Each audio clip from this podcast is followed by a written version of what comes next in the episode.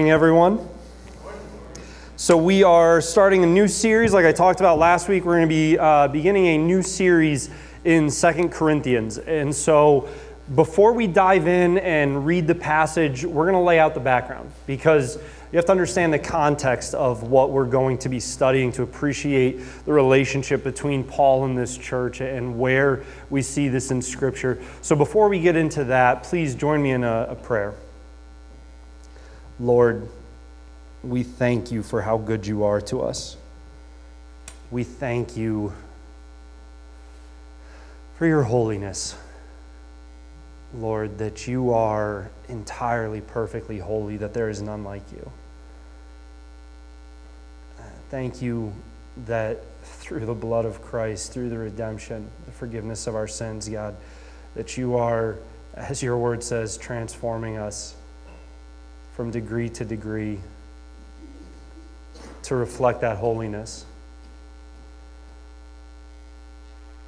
God, may this time be pleasing to you.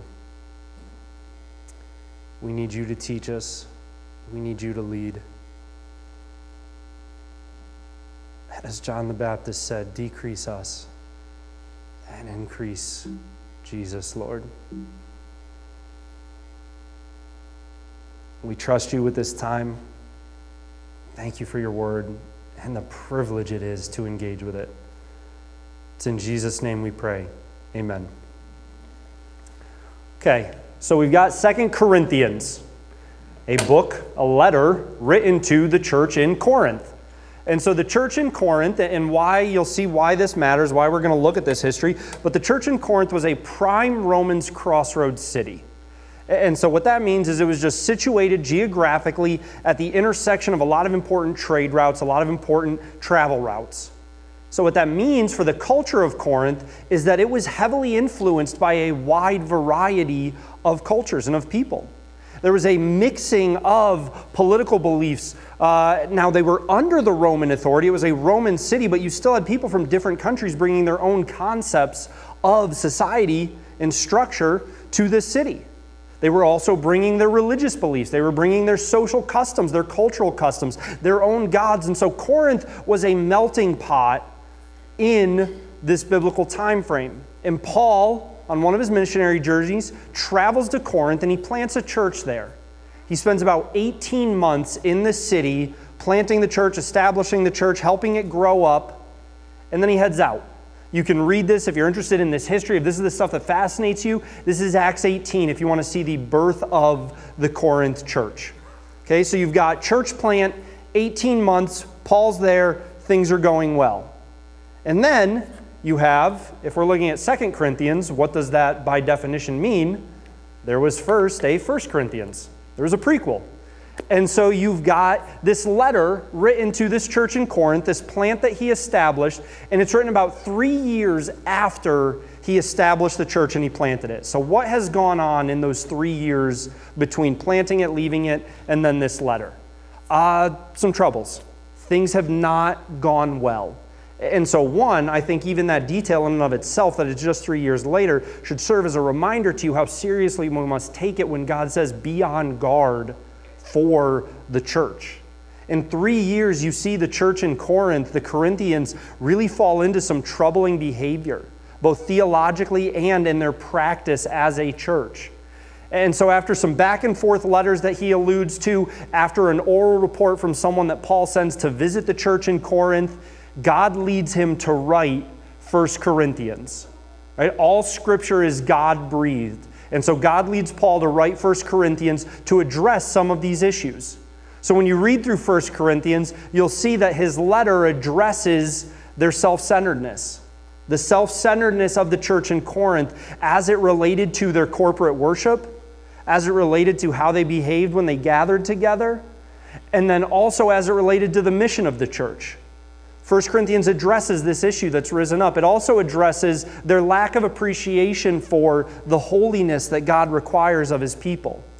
So God uses this letter to really call out and draw attention to some very problematic things popping up in the church. But it's not all that, it also has wonderful, beautiful reminders. He reminds the people of the free gifts of God in Christ, of redemption, of sanctification, of forgiveness, of wisdom, of righteousness. It's this wonderful treasure trove of, hey, this is what you've fallen into, but be reminded of what you were given. He reminds them of the indwelling Holy Spirit. He reminds them of unity with the resurrected Christ. So you've got a very rich letter talking to a group of people who Paul has spent intimate time with and knows, trying to make sure they're staying on the right track. That's 1 Corinthians. And then you have about a year off. There's, there's about 12 months, maybe a little more, between the two letters. And Second Corinthians actually is the third, possibly fourth letter that Paul has written to this body of believers. And so you've got, okay, we, we planted the church, we had three years, things went badly, we wrote First Corinthians. What's happened now in this gap period? And I know we're covering a lot of history, but we're, we're setting the foundation for looking at Second Corinthians because it's a very deep relationship Paul has with these believers, and we want to understand that so we understand the varying tones that we'll see in Second Corinthians.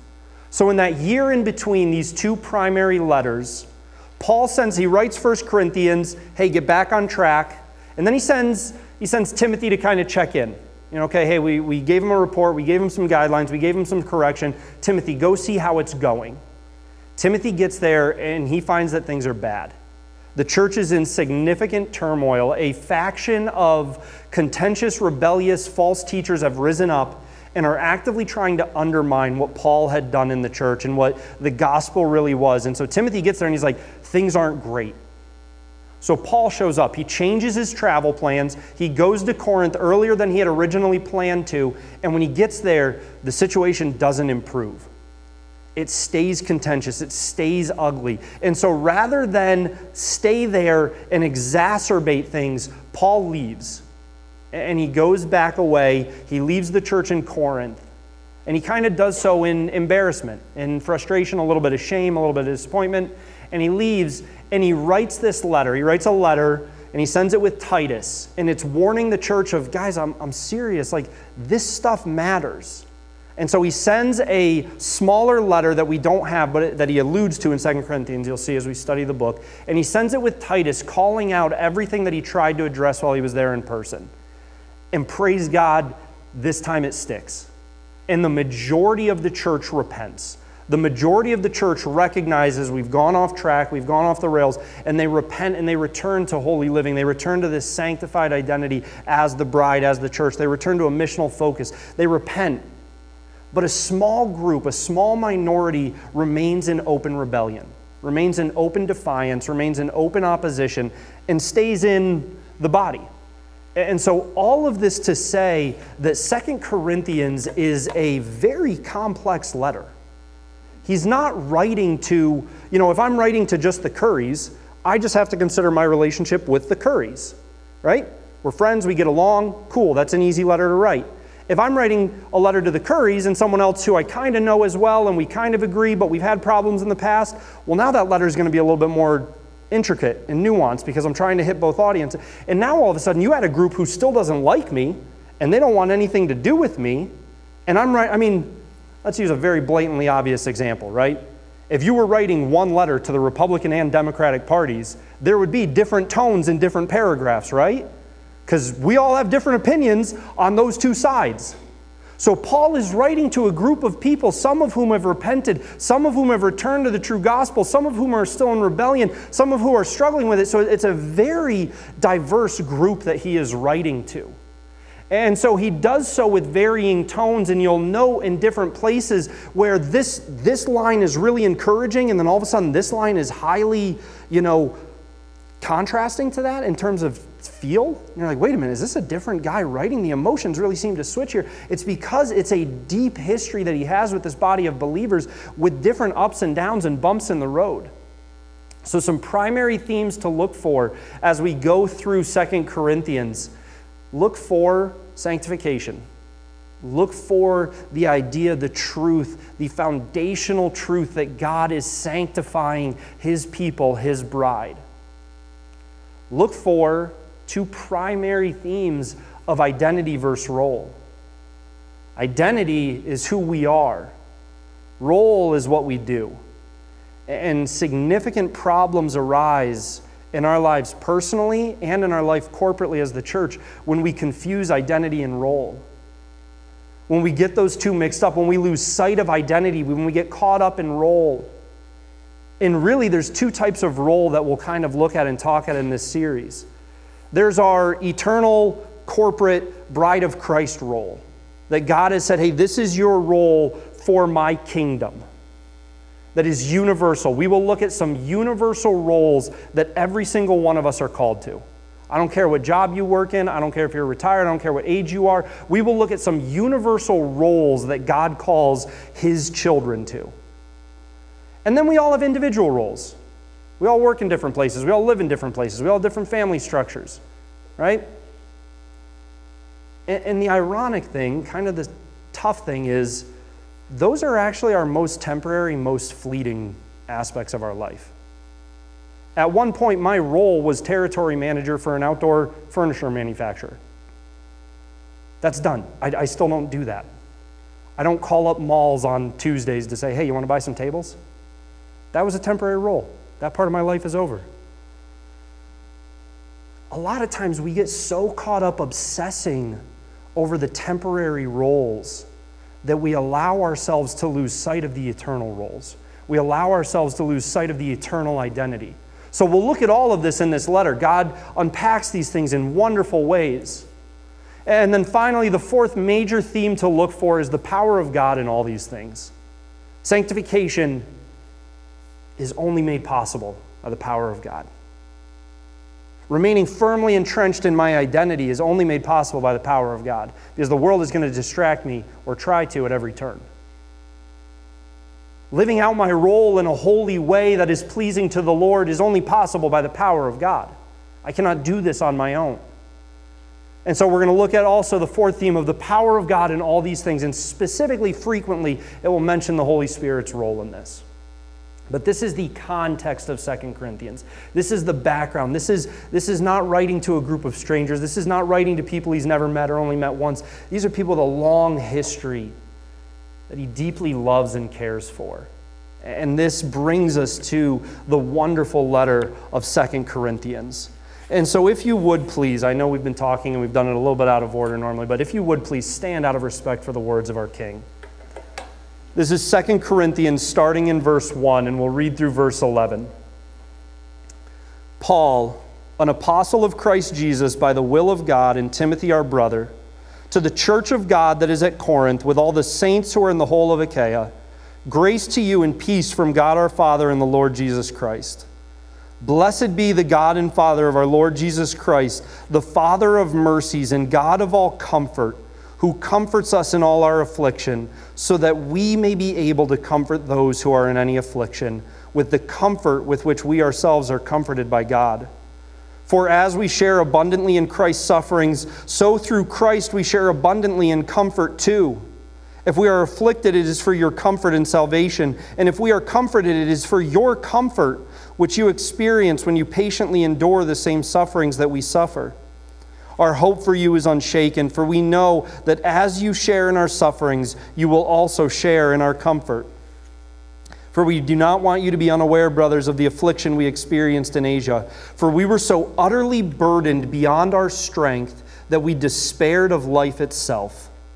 Indeed, we felt that we had received the sentence of death, but that was to make us rely not on ourselves, but on God who raises the dead.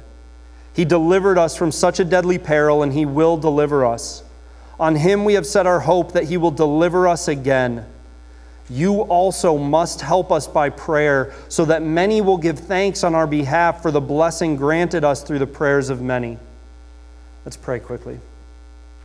Lord, thank you for your word again. Thank you for the ability to engage with it, to look at history, to look at the Bible as a whole and see how it fits together. God, teach us. We utter this cry again. It's in Jesus' name we pray. Amen. Be seated. What word was repeated ad nauseum in those first 11 verses? Comfort. So, if you're ever reading the Bible, I, you know, we hear from people, hey, studying the Bible is hard on my own. I didn't, I didn't train for this. I didn't go to school for this. How do I study the Bible? A very great starting point is what word gets repeated a lot? If you're reading a passage and you see a word that is repeated over and over again, okay, let's circle in on this idea. So if we see comfort over and over and over again, that tells me we better understand what it's saying. I mean, if this is so central that let's, let's fly through this. I'm going to read very quickly. Blessed be the God and Father of our Lord Jesus Christ, the Father of mercies and God of all comfort, who comforts us in all our affliction, so that we may be able to comfort those who are in any affliction with the comfort with which we ourselves are comforted by God. For as we share abundantly in Christ's suffering, so through Christ we share abundantly in comfort too. If we are afflicted, it is for your comfort. If we are comforted, it is for your comfort, which you experience when you patiently endure the same sufferings that we suffer. Our hope for you is unshaken, for we know that as you share in our sufferings, you will also share in our comfort. That's 10 times in four verses. Uh, that's a big idea. We want to understand what God is saying when He repeats this over and over and over again. So we're going to look at comfort. But before we dive in, we're going to quickly take a macro look and look at what did we say the themes were sanctification, identity, role, and the power of God. We already see that in this first introduction to Paul's letter. We already see identity. 1 5, for we share abundantly in Christ's suffering. Guys, the moment you try and conceive of your identity apart from Christ, you're going down the wrong track. For the, for the Christian, for the believer, for the redeemed, the forgiven, the adopted into God's family, the moment we try and wrap our minds around our identity, the moment we try and answer that question, who am I? And we try and do so apart from Christ, we've missed the point. Our identity must be rooted, grounded, firmly established on the cornerstone that is Christ. It was a fad, and sometimes we poke fun at church fads. Those bracelets, WWJD, that is one of the most succinct life worldviews I can think of. Why? Because my identity is meant to be Christ. So, in any given moment, saying, What would Jesus do in this situation? is a good place to begin. We also see role, not just identity, but role. Okay, if I am identified with Christ, in Christ, through Christ, what is my role as such? So that we may be able to comfort those who are being afflicted. What does it say in verse 111? You also must help us by prayer. Those are universal roles. That is not reserved for, well, the elders, they do the praying and we do the showing up. Well, the deacons, they do the comforting and we do the showing up. The worship team, the kids' wing, the sound booth, like, right? This is the part of the church that does the comforting and the pray, the praying. I do this other stuff. No, those are universal roles. Every believer is called to comfort one another and to engage in prayer. And what does he say? You also must help us by prayer. We have looked at prayer time and time again. I will never grow tired of emphasizing the power and the beauty of prayer. This is identified as a role for the believer, for the church. And then in all things, though, what is transcendent? What is triumphant? The power of God. Let me reread verses 1, 8, and 9. For we do not want you to be unaware, brothers, of the affliction we experienced in Asia. For we were so utterly burdened. Anybody ever heard, oh, hey, it's okay. Joe, God will never give you more than you can bear. I've got it crocheted on a doily in my kitchen. It's beautiful. 2 Corinthians 1 8 throws that idea right out the window. God will not give you more than you can bear is nowhere in Scripture. Listen to what Scripture actually does say. We ourselves were burdened beyond our strength that we despaired of life itself. Indeed, we felt that we had received the sentence of death. God will never give you more than He can bear. But that was to make us rely not on ourselves, but on God who raises the dead. I can't raise myself from the dead. I cannot forgive myself eternally. Guys, the power of God in all things is sovereign. It is supreme. It is unmatched. It is unassailable. We see these wonderful, wonderful themes already in the first verses. It's incredible to look at identity, role, and the power of God in all these things. And then within that, he gives us a very specific detail. He gives us this very specific detail of comfort. We need to use this word biblically because our culture does not use this word correctly. Our culture does not use this word biblically. I did the, the language dive. I mean, we've talked about this before. We'll, we'll share some of this. But this time I really dove into the etymology. Like, what are the roots of this? I want to trace this word all the way back. What does it mean now? What does it actually mean in the Bible? What is God actually saying when he uses this word comfort? Here's what it means today to relieve distress. Comfort means to remove something. Whatever is difficult, whatever is painful, whatever is aggravating, whatever is frustrating, whatever that source of issue is, comfort is to remove that. If you're going for a walk, you get a pebble in your shoe, I'm in discomfort. So what do I do? I remove the pebble from my shoe. Now I am in comfort. These are my comfortable clothes. Life is comfortable right now. It is a removal of distress in our current concept of it. That is not remotely what this word means. So let's look at this word in Scripture. It's a Greek word, paraklesis. Paraklesis is a cognate, big word time. Cognate just means an idea that goes in harmony with. Okay, so two, peanut butter and jelly. Peanut butter is a cognate to jelly. The two ideas operate in harmony together. Paraklesis is a cognate with parakleto. These two words go together in their idea. A parakleto is a noun, it is a legal advocate. So, this word paraklesis that we've translated comfort what it means is it's a call, it's an urging done by someone who is near with truth. It's a motivation. It's, a, it's an inspiration. It's a driving forward. It's a spurring on. One commentary described it as with this idea of the legal advocate. They said, so a paraklesis is a personal exhortation that delivers the evidence that stands up in God's court. It's an urging on with God's truth. That's what paraklesis is.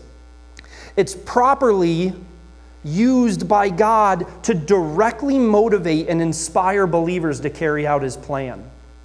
And in the case when it's talking about one another, the relationship of the church to one another, it's used to get to the idea of God calling his people to drive one another on, to inspire one another on to action, to fulfillment of God's plan someone who is near, delivering a message of truth that spurs you forward. We've looked at names of God. Elohe Mikrov. I would be so thrilled if anyone remembered this. And I confess I had to look up which name it was too, so no pressure. Elohe Mikrov means God who is near. God who is near to his people. So, even this idea of paraklesis, of comfort coming from someone who is near, reminds us that one of God's names for himself is the God who is near. And it's in his nearness that he gives us that motivation, he gives us that fire, he gives us that urging, he gives us that call to move forward. Consider this word, paraklesis, as it appears throughout Scripture and tell me if in any of these instances it's talking about a removing of what's difficult, a removal of what's frustrating or annoying. Acts 9 31. So the church throughout all Judea and Galilee and Samaria had peace and was being built up. And walking in the fear of the Lord and in the comfort of the Holy Spirit, it multiplied. The church was at peace, it was building itself up, and it was multiplying if I use our modern stunted understanding of comfort, that makes no sense. Everything was going well, so the Holy Spirit removed what was difficult. What? No, the church was at peace. It was building itself up and it was multiplying. Walking in the comfort of the Lord, walking in the urging, the exhortation, the challenge, the call, the fire of the Holy Spirit. It did these things. Acts 15 starting in verse 28. This is the after the Council of Jerusalem, where you've got the Gentiles and the Jewish people, and they're talking about, okay, what is the mark of true? Like, what, how do real believers behave? They all get together to talk about making sure they're not imposing legalism on one another. The Council of Jerusalem. Now we come to Acts 15 28. For it seemed good to the Holy Spirit and to us to lay on you no greater burden than these requirements that you abstain from what has been sacrificed to idols and from blood and from what has been strangled, and from sexual immorality. If you keep yourselves from these, you will do well. Farewell. So when they were sent off, they went down to Antioch, and having gathered the congregation together, they delivered the letter. And when they read it, they rejoiced because of its encouragement. That word, paraklesis, translated there as encouragement. This idea of, hey, this is what we're called to do, this is what God's truth is, so live this out.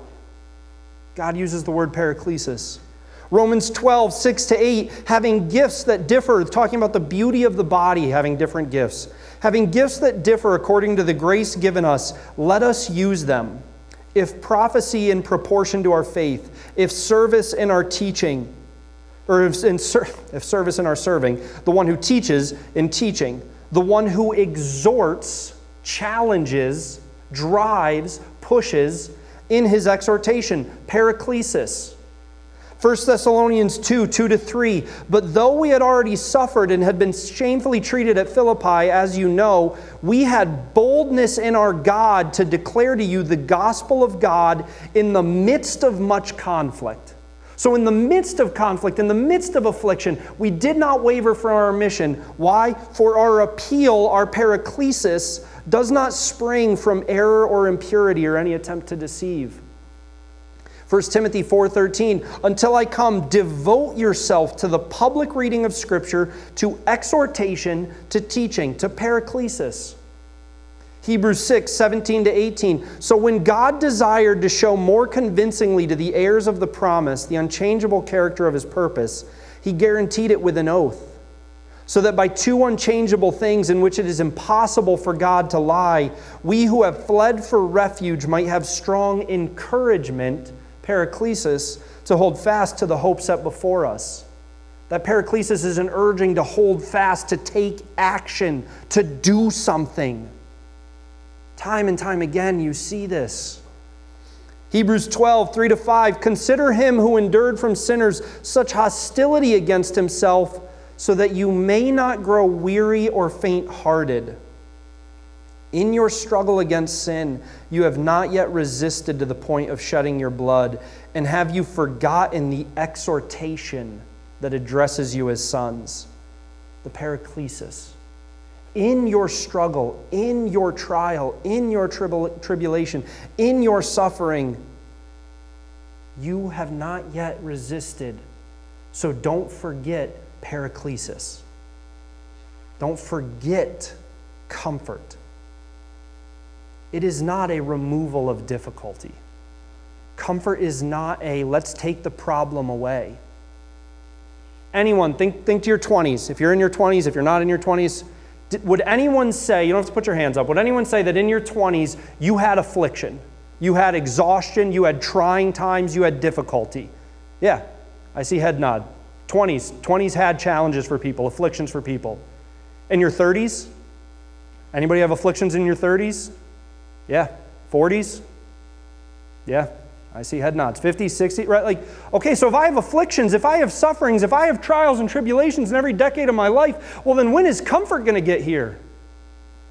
When is this removal of distress going to get here? God talks about comforting me, but you all just told me that in every decade I have nothing but look forward to but trials. So, how can I have comfort? Because comfort has nothing to do with the removal of distress. Comfort has everything to do with God's truth, spurring his people on to not quit, to don't give up, keep fighting. That is what comfort is. That is biblical comfort. That is what God promises his people. He says, I am near to you. I have truth that stands up. So in your affliction, I will comfort you. I will drive you on. I will motivate you, I will inspire you. That is biblical comfort that can only come from God's truth. It's why the church has to be built on it. Because everything else falls short if we're looking for this outside of God and His Word. But let's translate this to daily life. For you and I, first, it begins with knowing that God is near to us. We talk about identity and role. My identity is God's child. My identity is a son of God. Part of that identity is his nearness. Uh, really, have you thought about that? Have you considered that part of your identity as an heir, what does the Bible call us? Conquerors and co heirs with Christ. It says we've been adopted into sonship of the King. Part of that identity is God's nearness, that gift, that privilege, that joy, that encouragement. So, God, in His nearness to us, presents evidence that stands up. He says, This is my word. This is what's true. This is what your situation may feel like. This is what's true. It may feel like the battle is not going your way. It may feel like everything is against you. It may feel like defeat is inevitable, but that's not true. This is my evidence. This is my word. What is one of the roles of the Holy Spirit? We've looked at this countless times that every believer is indwelt with the Holy Spirit. What does Jesus say? One of the key roles of the Holy Spirit is to remind believers of the truth, to lead them in all truth. His nearness brings with it a reminder of truth, a comfort, a paraclesis that should urge us on, that should urge us back into the fight. This is Rocky laying on the mat, and his corner is yelling, Get up. That's paraclesis. So, now what does that mean for us? Okay, if this is what God says He does for us, I am called to identify with Christ in, in suffering and comfort. Verse 5. And then verse 4 so that you may comfort one another with the comfort you yourselves receive. Part of our universal role is to comfort one another. We are not replacing God in this. We are not doing this better than God. God does this perfectly. We do not because we are broken, fallen people. But we cannot deny that God says, Hey, I comfort you, so you go comfort one another. He has given us this role, He has given us this charge as part of being the body, being the bride. So, by nature of understanding God's role in this, God's definition of nearness, what does that mean for you and I? We've got to be near to one another. We have to. I'll give 20 bucks to anybody who can give me a hug without leaving your seat. I'm not moving, I'm staying right here. You can't. If I had a medical emergency and fell down right now and you wanted to help me, what is the first thing you would have to do? You'd have to move, you'd have to get out of your seat. Guys, if we are called to comfort one another, we've got to be near to one another. We have to be involved in each other's lives. Amen. Scary part, that means you got to let people be involved in your life. Scary part, that means you have to allow people to be close to you. You have to let the church draw near. That's tough. We're not saying be naive.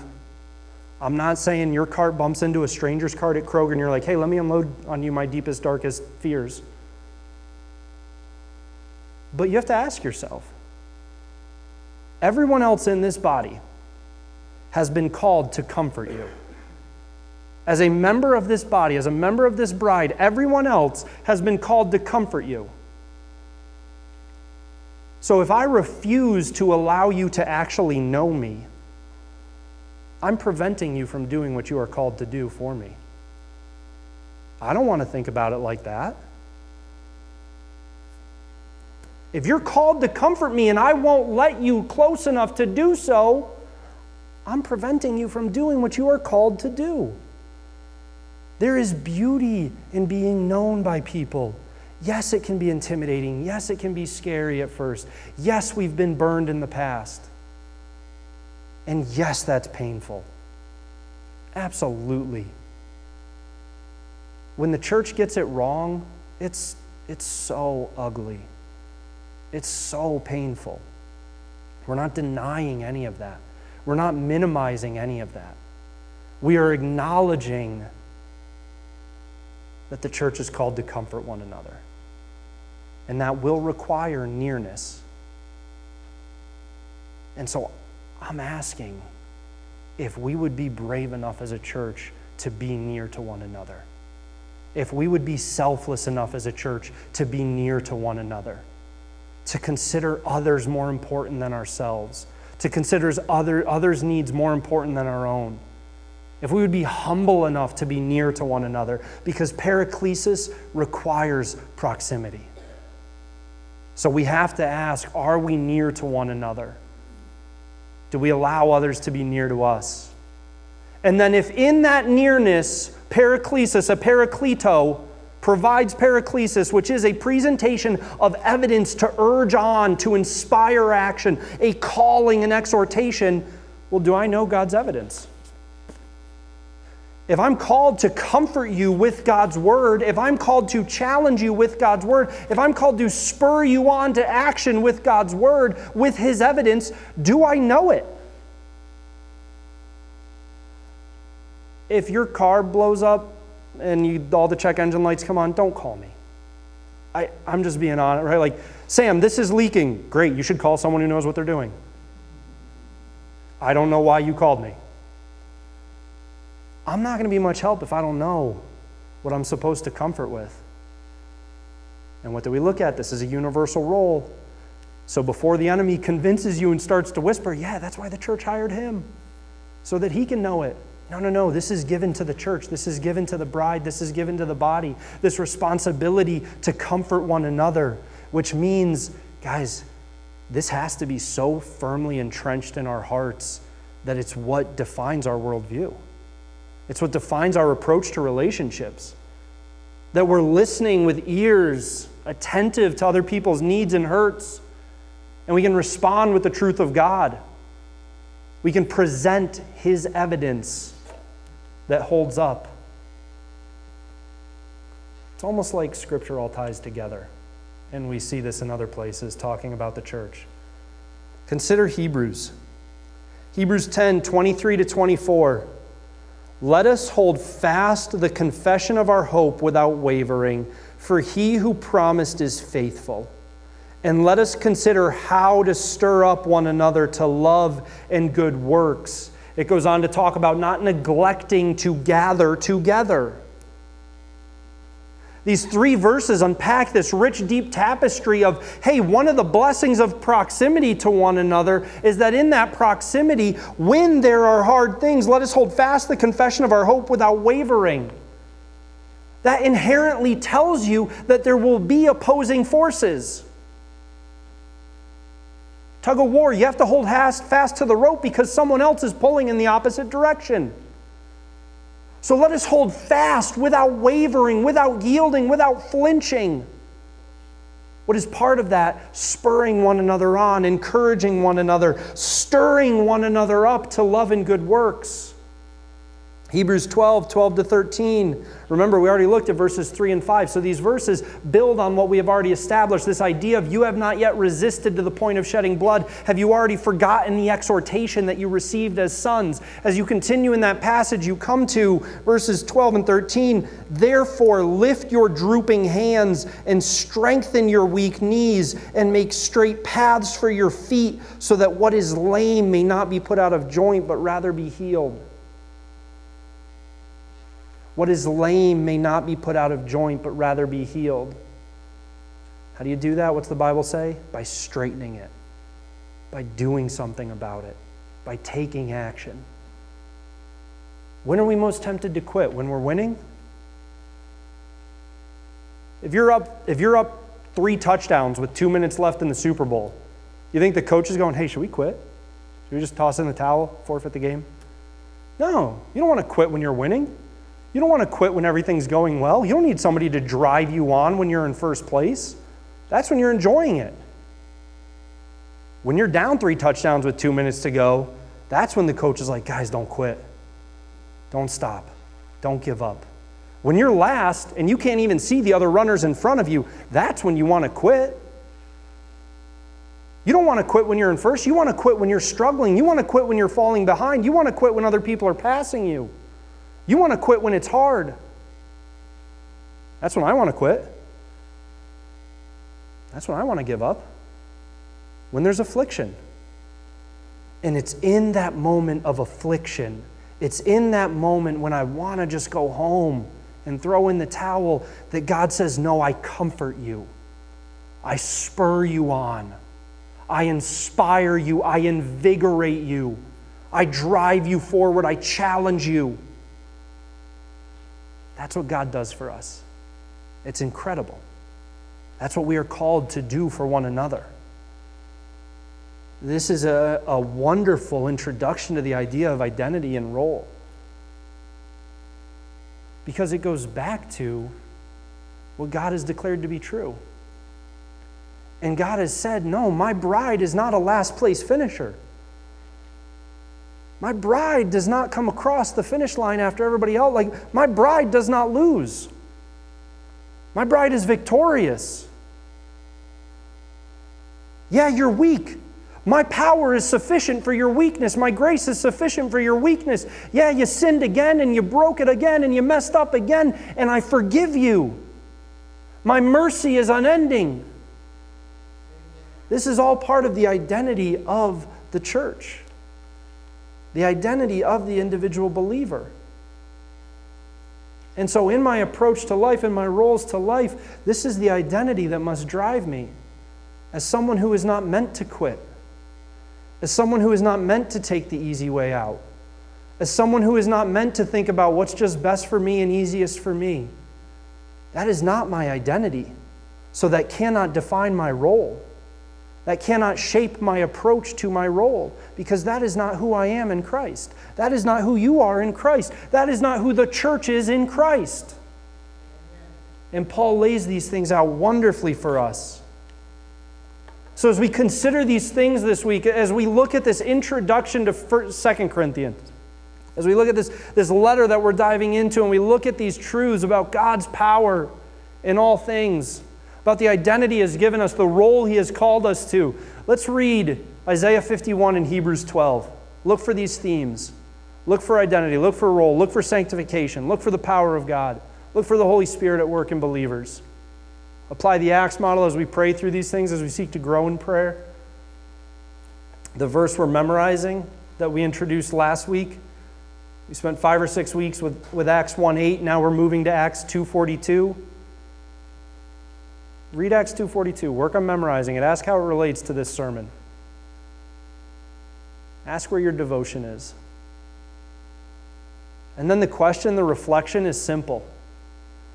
How could you invigorate Let's go back to the biblical definition of comfort. Forget removing distress. Forget just trying to make things easier and pretending like we can do that. How about honesty and recognizing that we're not promised easy? So, in that, how can you personally, yes, I mean you literally personally, how can you invigorate, inspire, motivate, encourage, push, sharpen, challenge other believers this week. And if right now you're thinking, man, I don't even know who I'd call to do that, well, then maybe you need to back up one step to paraclesis and say, Am I close enough to other believers to comfort them? I can't answer those questions for you. You're going to have to be honest about them. But this is the universal, eternal role God has given us, His church. Please Let's go after it together. Rooted in the power of Christ, the sufficiency of Christ, the grace and mercy of Christ for His glory. Please join me in prayer. Lord, we praise you for who you are. We praise you that you are Elohe Mikrov, that you are the God who is near, the God who is close. Lord, we praise you that you are truth. We echo, or rather, we remind ourselves of what Jesus said Sanctify us in truth. Your word is truth. Lord, thank you that in your nearness, in your truth, you drive us. You encourage us, you challenge us. You don't let us lay on the mat. God, apart from you, we don't have the strength to get back in the fight. We freely confess that and admit that and recognize that. That apart from you, we don't have this on our own. So, Lord, we also thank you that we are not on our own. That it is not us who live, but Christ who lives in us. May your church be the church that you call her to be. It's in Jesus' name we pray. Amen. Everyone, Pastor Sam here. Thanks for joining us for a Sunday sermon. If you're interested in more of the sermons from this series or some of our past sermon series that we've done, you can find them at discovercommunity.org under the sermon file. Uh, otherwise, you can subscribe to this channel to make sure you stay up to date on all our content. Thanks for joining us.